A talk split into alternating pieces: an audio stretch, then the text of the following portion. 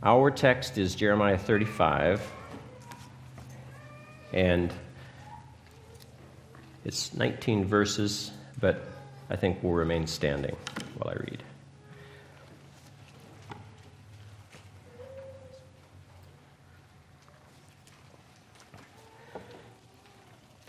The word which came to Jeremiah from the Lord in the days of Jehoiakim, the son of Josiah, king of Judah, saying, Go to the house of the Rechabites, speak to them, and bring them into the house of the Lord, into one of the chambers, and give them wine to drink. Then I took Jaazaniah, the son of Jeremiah, the son of Habazziniah, his brothers and all his sons, and the whole house of the Rechabites, and I brought them into the house of the Lord, into the chamber of the sons of Hanan, the son of Igdaliah, a man of God, which was by the chamber of the princes above the chamber of Maaseiah, the son of Shallum, the keeper of the door. Then I set before the sons of the house of the Rechabites bowls full of wine and cups, and I said to them, Drink wine. But they said, We will drink no wine, for Jonadab, the son of Rechab, our father, commanded us, saying, You shall drink no wine, you nor your sons forever. You shall not build a house, sow seed, plant a vineyard, nor have any of these, but all your days you shall dwell in tents, that you may live many days in the land where you are sojourners. Thus we have obeyed the voice of Jonadab, the son of Rechab, our father, in all that he charged us, to drink no wine all our days, we, our wives, our sons, or our daughters, nor to build ourselves houses to dwell in, nor do we have vineyard, field, or seed but we have dwelt in tents and have obeyed and done according to all that Jonadab our father commanded us. But it came to pass when Nebuchadnezzar, king of Babylon, came up into the land, and we said, Come, let us go to Jerusalem for fear of the army of the Chaldeans and for fear of the army of the Syrians. So we dwell at Jerusalem. Then came the word of the Lord to Jeremiah, saying, Thus says the Lord of hosts, the God of Israel.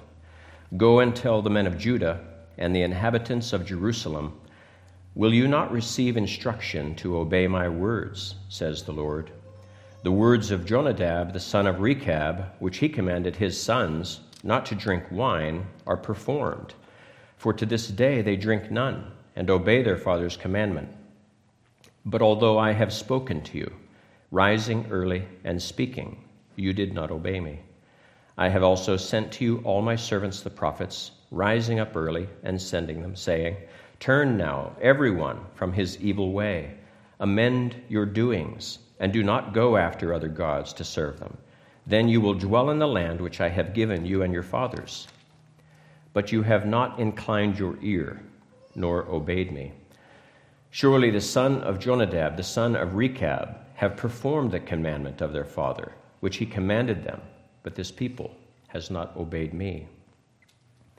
Therefore, thus says the Lord God of hosts, the God of Israel Behold, I will bring on Judah and on all the inhabitants of Jerusalem all the doom that I have pronounced against them, because I have spoken to them, but they have not heard, and I have called to them, but they have not answered. And Jeremiah said to the house of the Rechabites, Thus says the Lord of hosts, the God of Israel because you have obeyed the commandment of Jonadab your father, and kept all his precepts, and done according to all that he commanded you, therefore, thus says the Lord of hosts, the God of Israel Jonadab, the son of Rechab, shall not lack a man to stand before me forever. Father, we thank you for the word that you've provided to us to lead us, to guide us, instruct us, to fill our uh, lives with hope. And we pray, Lord, that, that, would do, that you would do so, your Holy Spirit would apply it to our minds, that we would come away uh, edified, strengthened, and resolved to do your will. We thank you now for your kindness and goodness. In Christ's name, amen. You may be seated.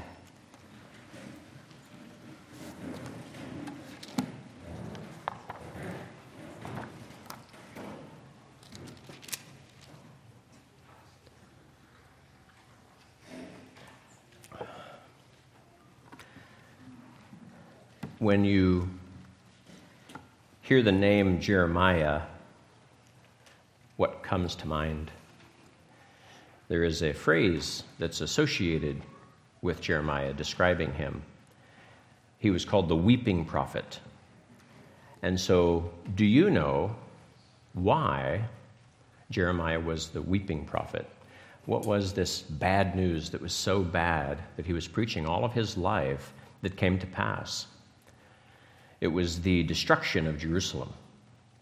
He was weeping over the imminent uh, destruction of Jerusalem. The Babylonians, Nebuchadnezzar, would one day come and take Jerusalem. And this is right around 600 BC that this is happening. Now, the southern kingdom is called Judah, the northern kingdom is called Israel. They were divided under Solomon's son's reign. And so Rehoboam messed up, Jeroboam of the northern kingdom rebelled, and then from then on you had these two kingdoms, northern and southern. The northern kingdom, Israel, had fallen almost over 130 years earlier. And so now the, a new nemesis is threatening the southern kingdom. Jehoiakim, the man to whom uh, Jeremiah goes and presents this uh, prophecy, has been king for a few years. He's the son of Josiah, as it says. Now, Josiah, you know, had reigned for about 30 years and he had restored worship. He, he had become kind of the boy king, and they had found the book of the law. They had restored uh, the rightful worship in the temple. Yet, when his son took over, his son reverted right back to the evil ways of those that had come before him, and mainly that was Manasseh, Josiah's father. In the very next chapter, 36, is where, if you've read through the Bible, uh, this is very striking. It should be memorable, I think. But Jeremiah has written this long scroll, and he's given it to Baruch, and Baruch has gone and he's given it to the king's men and the king is in what they call his summer house, and as they read it to him, he cuts it off and throws it into the fire. Cuts it off, throws it into the fire. This is what Jehoiakim thinks of God and his word. So, a few years after this occurs, Jeremiah 35, a, a very few years, uh, Jehoiakim is gone. Nebuchadnezzar has taken him, executed him, set up, uh, I believe, his uh, son or brother in his place. So that's the context that we're in right here as we enter Jeremiah 35. This is what Jeremiah is faced with. He's been preaching these prophecies for a long time. Now, Jeremiah is chronological up to roughly Jeremiah 30 or so, and then it kind of jumps around a bit. And so this is one of these jumping around sections because actually this time occurred about 10 or 11 chapters earlier in Jeremiah. So, what God tells him is very simple go to the house of the Rechabites. Now, the house of the Rechabites is actually a figurative reference to house.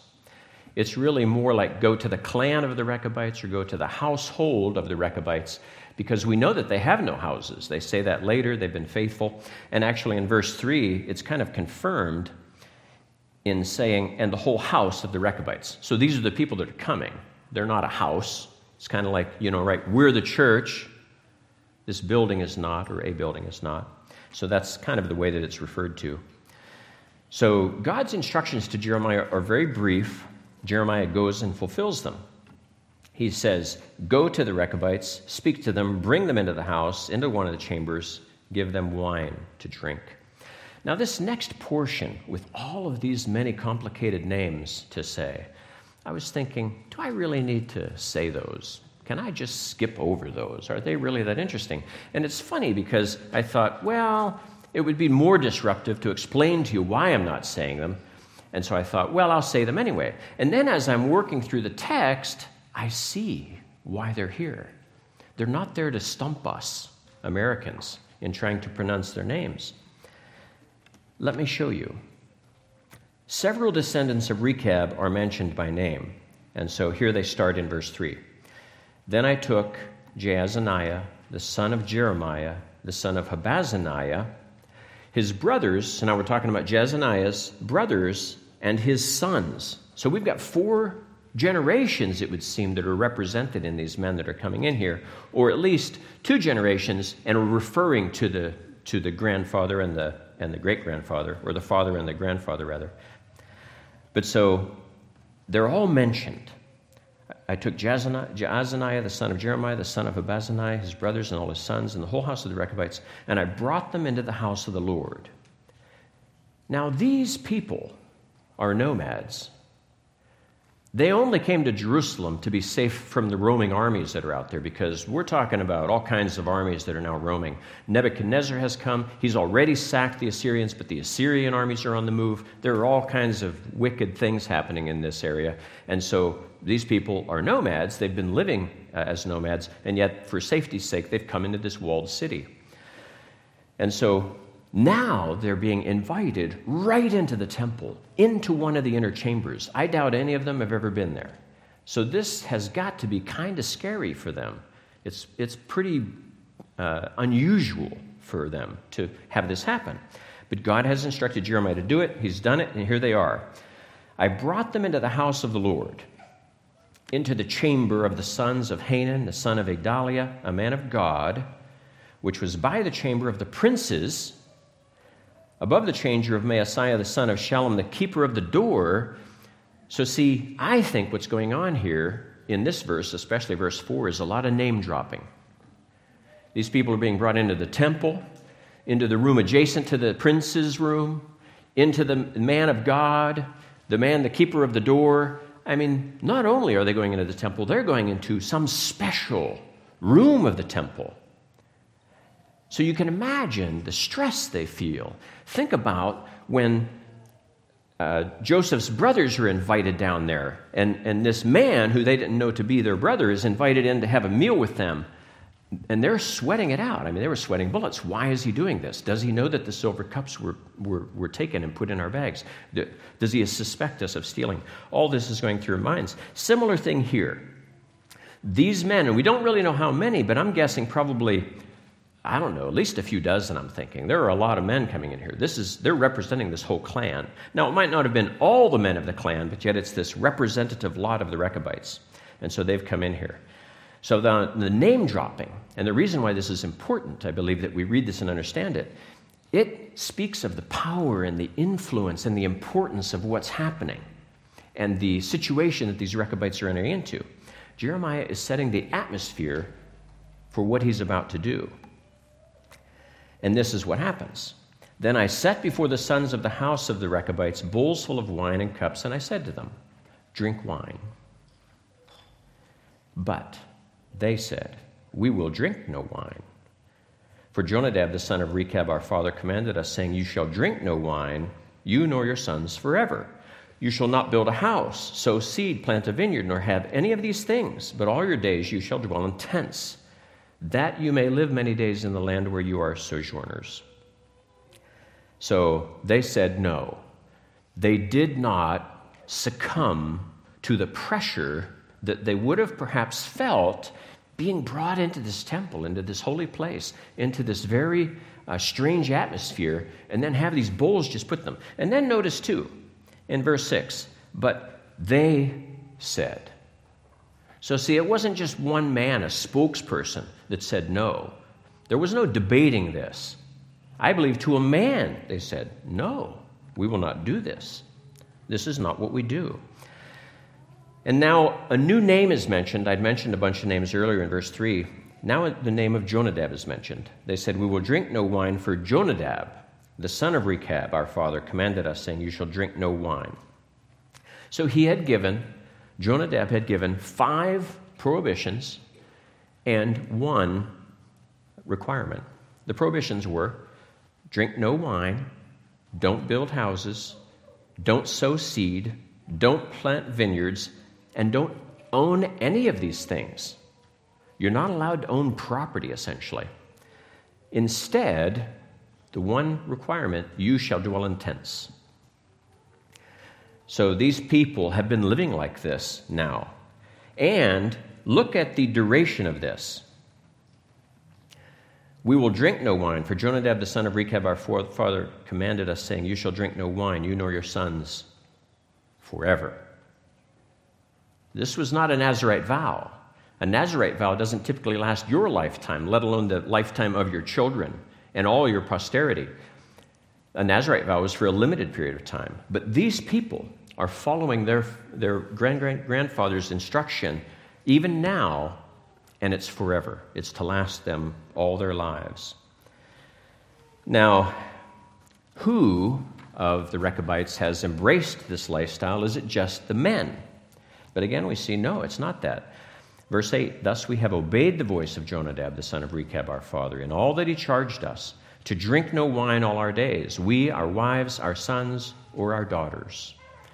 So, all of them, the whole family, there's nobody exempted from this. To a person, this is the clan lifestyle that they've embraced. So, now, verse 11, I'll skip a couple. But it came to pass when Nebuchadnezzar, king of Babylon, came up into the land that we said, Come, let us go to Jerusalem, for fear of the army of the Chaldeans and for fear of the army of the Syrians. So we dwell at Jerusalem. So they do say they dwell at Jerusalem, but this is temporary. And I believe they are living in tents somewhere within this walled city, somewhere where they've essentially made a deal with someone who owns some property out there in the city that they would share their space with them. These roving armies, the Babylonians, the Chaldeans, the Syrians, they're out there, and more badness is going to happen. Now, I need to change gears here. We're going to follow the Rechabites eventually, but for now, I need to cover the main message here in Jeremiah 35. It's not my message, it's not really the main thing I need to share, but so many preachers don't present this as the main message and they misrepresent the main message that I think it's appropriate to tell you what the main message is since we're in Jeremiah 35. First, God contrasts. Well, let me go ahead and read it first. I'm going to read you verses 12 through 16. Then came the word of the Lord to Jeremiah, saying, Thus says the Lord of hosts, the God of Israel Go and tell the men of Judah and the inhabitants of Jerusalem, Will you not receive instruction to obey my words, says the Lord? The words of Jonadab, the son of Rechab, which he commanded his sons, not to drink wine are performed. For to this day they drink none, and obey their father's commandment. But although I have spoken to you, rising early and speaking, you did not obey me. I have also sent you to all my servants the prophets, rising up early and sending them, saying, Turn now everyone from his evil, way, amend your doings, do not go after other gods to serve them. Then you will dwell in the land which I have given you and your fathers. But you have not inclined your ear, nor obeyed me. Surely the sons of Jonadab, the son of Rechab, have performed the commandment of their father, which he commanded them. But this people has not obeyed me. So Jonadab was a mere man. His words lacked divine authority, and what he commanded them really doesn't square with Scripture. It goes farther than Scripture in giving commands to which he's binding all of his posterity, yet they have maintained that. They are faithful to their forefather. Whereas God, God, who spoke the world into existence, who selected this people special to his heart and for this purpose, whose commands are not burdensome, not nearly as limiting as the commands of Jonadab, is being rebelled against by these people from Judah. And not only this, God had sent Israel into captivity over 100 years earlier and has been threatening to do the same with Judah, and yet they refuse to humble themselves. They refuse to repent. So, see, that's the main message. The main message that God is bringing to bear on his people is I'm just pointing out there is this man whose descendants are faithful to him, yet you are faithless towards me. And then he uh, pronounces this, verse 17 Therefore, thus says the Lord God of hosts, the God of Israel Behold, I will bring on Judah and on all the inhabitants of Jerusalem all the doom that I have pronounced against them because I have spoken to them, but they have not heard, and I have called to them, but they have not answered. Within 15 years, Jerusalem is destroyed. Within just a handful, like a few years, Jehoiakim is taken prisoner and a puppet king is put in his place. But still, they did not repent. And so I briefly also want to say that's what Jeremiah 35 is about. That's the message. What Jeremiah 35 is not about it's not about abstinence from alcohol. Now, people can take that as an illustration. There was a temperance movement in the 1800s known as the Rechabites, and that's fine. If they want to advocate for temperance, they're taking this name. But you can't then bludgeon people with that as if that's the Word of God and that's the law. It's not that at all. That's not what God is saying. God's affirming what Jonadab did only because his ancestors are so, his uh, uh, posterity is so faithful to him. That's what he's pointing out. He's not affirming that. And really, if people do say this is about not drinking wine, do those people live in homes? Do they own homes? Do they farm? Do they plant seeds? If they believe that's about alcohol, they ought not do any of those other things. They've got to be out there in tents somewhere. And I doubt any of them are. Not in the 1800s. Not now. So now, I'm going to return now to the Rechabites. So we took this little uh, detour briefly. So now, it is thought, and I'm not going to go into proving it, but it is thought that Rechab was a descendant of Jethro, Moses' father in law. And in early Judges, uh, they demonstrate this point, but it kind of gets tedious, and I just want you to either take my word for it or say me I'm a liar. It's not that important to the thrust of the message. So they're Kenites, they're non Semitic, and so thus these are all converts to Judaism. These aren't even part of the Semitic peoples that God had drawn into his covenant, but they uh, essentially are proselytes and they enter into the covenant through choice. And they then say, uh, as we talked about earlier, uh, we will drink no wine, for Jonadab, the son of Rechab, our father, commanded us, saying, You shall drink wine nor your sons forever. So now we introduce Jonadab. We don't really have much in the Bible about Rechab, but we do have a lot about Jonadab. So if you want to, you can follow me uh, back to 2 Kings, uh, chapters 9 and 10. Now, before we talk about Jonadab, we have to talk about a fascinating man. I mean, when I read this part of the Bible, when I hear it, it, it just gets my blood uh, flowing. Uh, Jehu has got to be one of the best men's men of the Bible. I mean, he's just such a crazy guy. And what happened during uh, this period of time is phenomenal. So in 2 Kings 9 and 10 is pretty much the whole story. Now, I'm not going to read all that, that's a lot of text to read. But I first will point out, and I'll go back actually even farther to Elijah on Mount Carmel, back all the way back to 1 Kings 18. That from 1 Kings 9, that's about 10 chapters, 11 chapters back. Elijah had defeated the uh, priests of Baal on Mount Carmel and then executed them. The fire fell from heaven, and then he told all the faithful, execute these, these uh, false priests. They were executed. But he then uh, prophesied about the coming of the rainstorm, ran to Jezreel. It was all going to happen. And then Jezebel sends him a, a note by messenger saying, Tomorrow, this time, you'll be dead, just like all my priests. So he's afraid, he runs away.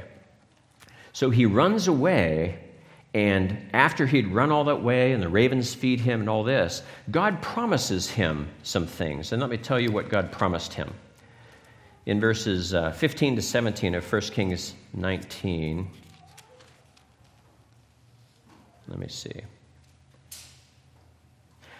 The Lord said to uh, Elijah, Go return on your way to the wilderness of Damascus. And when you arrive, anoint Hazael as king over Syria. Also, you shall anoint Jehu, the son of Nimshi, as king over Israel, and Elisha, the son of Shaphat of Abel Meholah, you shall anoint as prophet in your place. So he tells Elijah that he's going to anoint the next king, king of Syria, the next king of Israel, and his replacement. Now, I don't understand what happens then, but it appeared that at least a few years pass before this comes to pass. But I just wanted to skip ahead now to 2 Kings 9, and this is now where we see the fulfillment of what Elijah had been told was going to happen. Elijah's long gone, but Elisha now is going to do this. Elisha the prophet called one of the sons of the prophets and said to him, Get yourself ready, take this flask of oil in your hand, and go to Ramoth Gilead. This is where Jehu is. He is the commander of the king of Israel's army. And he and the king had been there in Ramoth Gilead, holding off the Syrians uh, from the east. When you arrive at that place, look there for Jehu the son of Jehoshaphat, the son of Nimshi. Go in and make him rise up from among his associates and take him to an inner room. Then take the flask of oil and pour it on his head and say, Thus says the Lord, I have anointed you king over Israel. Then open the door and flee, and do not delay. So the man did this. And then he tells him some things. So then Jehu comes out. He's the only man that had gone into that inner room with this crazy prophet. And so they said, Is all well? Why did this madman come to you? And he said to them, You know the man and his babble. And they said, A lie! Tell us now. So, in other words, they know that he's uh, not telling him everything. So he said, Thus and thus he spoke to me, saying, Thus says the Lord, I have anointed you king over Israel. And then each man hastened to take his garment and put it under him on the top of the steps, and they blew trumpets, saying, Jehu, Jehu is king. So now we've got a coup in progress. A coup has just begun. Jehu, the commander of the Israel, the Israel army, is going to now take over the nation of Israel, the northern kingdom. The king had been wounded in this battle at Ramoth Gilead. His name is Joram. He had returned to Jezreel. You've got Ramoth Gilead over here, beyond the, the River Jordan, over here in the desert area. They're holding off the Syrian army. The king has come back here about 30 miles, maybe to Jezreel, and he's recuperating from a wound.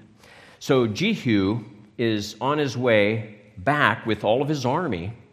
And so this is when it's interesting. A watchman stood on the tower in Jezreel. And he saw the company of Jehu as he came and said, I see a company of men. And Joram said, Get a horseman, send him to meet them, and let him say, Is it peace? So the horseman went to meet him and said, Thus says the king, Is it peace? And Jehu said, What have you to do with peace? Turn around and follow me. So the watchman reported, saying, The messenger went to them, but is not coming back. Then he sent out a second horseman who came to them and said, Thus says the king, Is it peace? And Jehu answered, What have you to do with peace? Turn around and follow me. So the watchman reported, saying, He went up to them and is not coming back. And the driving is like the driving of Jehu the son of Nimshi, for he drives furiously in the New King James. But I love the King James says he drives like a madman. Jehu drives his chariot like a madman. Then Joram said, Make ready and his chariot was made ready. Then Joram, king of Israel, and Ahaziah, king of Judah, so both kings are here because they're related and they're equally evil. They went out, each in his chariot, and they went out to meet Jehu and meet him on the property of Naboth the Jezreelite. Oh, Naboth, remember? The man they killed, the man uh, uh, Ahab had killed. Now it happened when Joram saw Jehu that he said, Is it peace, Jehu? So he answered, What peace? As long as the harlotries of your mother Jezebel and her witchcraft are so many. Ooh, that opened Joram's eyes. Joram turned around and fled and said to Ahaziah, Treachery, Ahaziah. Now Jehu drew his bow with full strength, shot Jehoram, and Jehoram, Joram, they often drop that H-O, between his arms, and the arrow came out of his heart, and he sank down in his chariot. And then Jehu said, Well, I won't go on, but he kills the king of Israel. And his men kill the king of Judah. And so this is a unique day in the history of these people. Both kings have died in the same day in the same attack. So now Jehu enters Jezreel, and Jezebel dares to call to him from a window, an upper window, and she taunts him. He says, Who is on my side? Two or three eunuchs poke their heads out. Push her out of that window. So the eunuchs push her out of the window. She falls to her death. He runs over here, her with his chariots. So, I mean, this is what happened to Jezebel. Then Jehu has a meal. He sits down. He writes letters to Samaria, which is the, the king, the, uh, the capital city of Israel. He writes letters to Samaria. Appoint a king and prepare to fight. That's what he tells them. He says, You're all faithful to Ahab. Ahab has a lot of sons. Appoint one of them a king and prepare to fight me. These guys are like, What? No way. He's just killed two kings. We are not going to fight you. So he writes back and he says, Okay, then, deliver the heads of all Ahab's sons to Jezreel. I want them at the gate of the city. So they do. 70 sons of Ahab are beheaded. Their, their heads are put in baskets and they are delivered and placed at the gate of Jezreel. The next morning, Jehu comes out and he tells the people of Jezreel, I admit I have killed my king. But who killed all these men? So he essentially is saying, Everybody's with me, you better be with me too. So now he departs for Samaria. So he's departing from Jezreel, where the king had been healing, where Jezebel was. Now he's heading to Samaria, the capital city. Why is he going there? To look for people who are still faithful to Ahab. He wants them dead too. So now, no sooner does he leave this city than he runs into 42 of Ahaziah's brothers from Jerusalem who have come up there to visit their brother and the king of Samaria. He kills them all. So, 70 sons of Ahab, the present residing kings of Israel and Judah, now 42 brothers of Ahaziah, all dead, all dead in the matter of just a few days. Now, what's coming is the total elimination of Baal worship. And this is where we introduce Jonadab. Jonadab is a contemporary of Jehu. He would appear to know him, and he enters the story just as Jehu is heading out, heading to Samaria, and he's, and he's going to kill those Ahab supporters. So now we're in 2 Kings 10, and let me read from 15 to 17. Now, when he departed from there, he met Jehonadab, again, the H O can be there or not. It often comes in and out of various names. But so this is Jonadab. Now, when he departed from there, he met Jonadab, the son of Rechab, coming to meet him. And he greeted him and said to him, Is your heart right as my heart is toward your heart? And Jehonadab answered, It is. Jehu said, If it is, give me your hand. So he gave him his hand, and he took him up into the chariot. And he said, Come with me and see my zeal for the Lord. So they had him ride in his chariot. Oh, let me. And when he came to Samaria, he killed all who remained in, in uh, to Ahab in Samaria till he had destroyed them, according to the word of the Lord which he spoke to Elijah. So this was much earlier, where this prophecy of all this death was, had happened. And, and Jehu knew it. He knew he was fulfilling God's uh, prophecies, and he was doing it, and he intended to fulfill them right. Then Jonadab assists Jehu in this deception. Now, the reason I think Jehonadab knew him is when he, it says, now when he departed from there, he met Jehonadab, the son of Rechab, coming to meet him.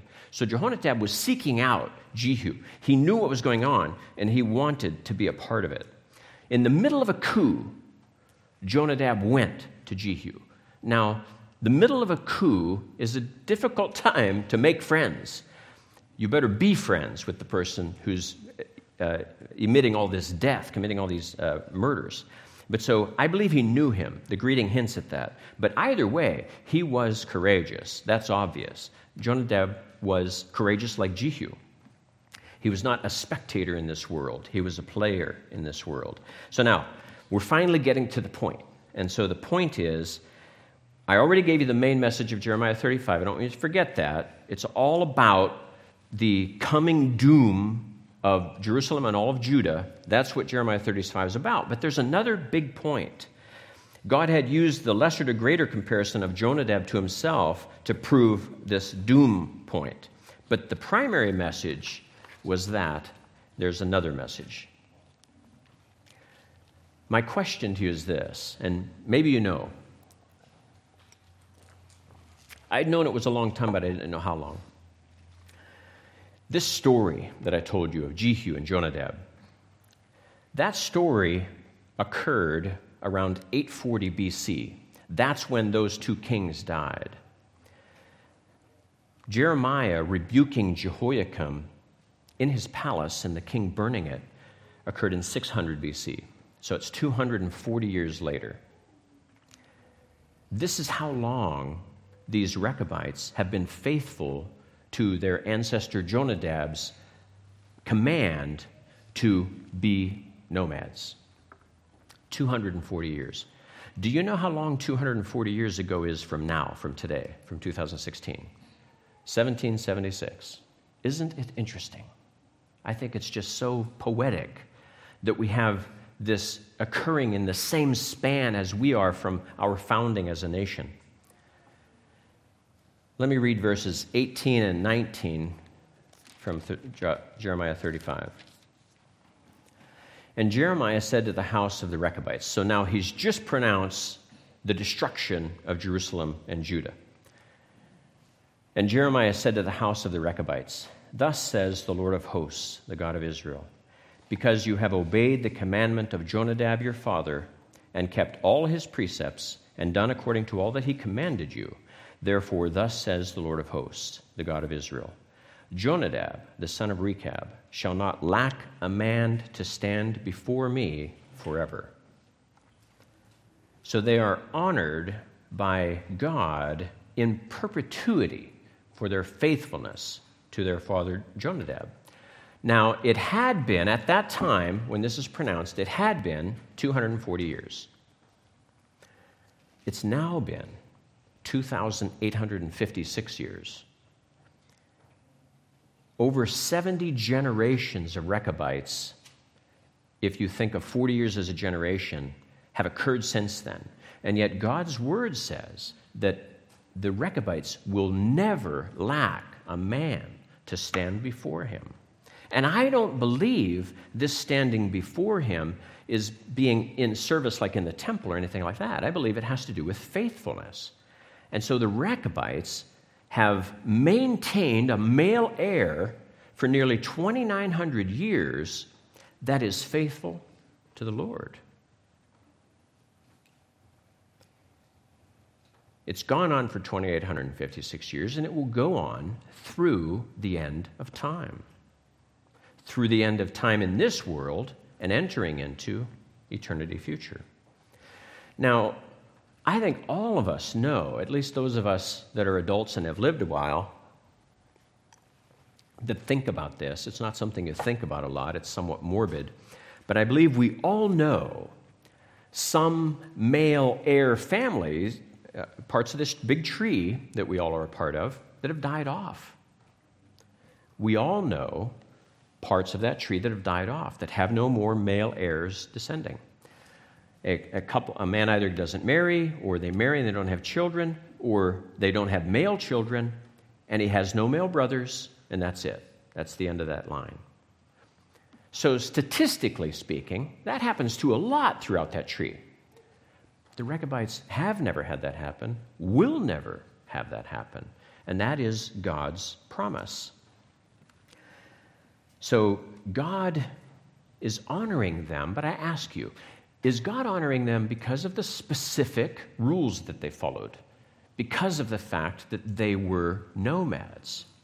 Up to that point, you could say that, yes, but are those Rechabites still abiding by those rules? I doubt it. But yet they're still faithful to the Lord. At least there's a thread that is still faithful to the Lord. So why is God honoring them? Why did he honor them? Why is he honoring them? And it's because of their faithfulness to their Father. And let me flip to Ephesians 6, starting at verse 1. Children, obey your parents in the Lord, for this is right. Honor your father and mother, which is the first commandment, with promise, that it may be well with you and you may live long on the earth.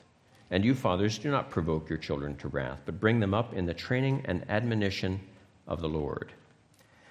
So God blessed the Rechabites for their faithfulness, for honoring essentially the fifth commandment.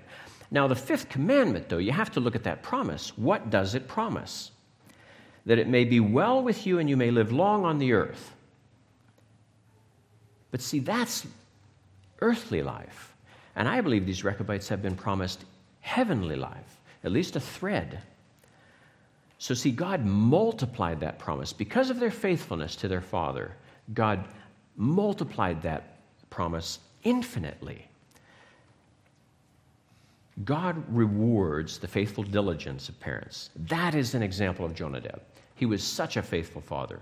Why is it that he did that? When did he live? He lived at the collapse of the northern kingdom. All of that evil, All of those evil people exterminated. Now, Baal worship, like most pagan worship, revolved around drunken revelry. So it's no wonder that he instituted these. And now, too, he lived in the northern kingdom. But the northern kingdom fell 100 years later. And so his Rechabites, as nomads, were safe. They moved away from the northern kingdom. And now they're in the southern kingdom, and they're going to be safe now because they're nomads, and they're going to move away before Jerusalem and Judah fall. So, see, Jonadab essentially did protect his posterity from the coming destruction of both the northern and the southern kingdoms by what he had done, because he probably saw the writing on the wall, saw what was going to happen. So, see, God rewarded the faithful diligence of the Jonadab, a planner that he was, and the faithful obedience of his children.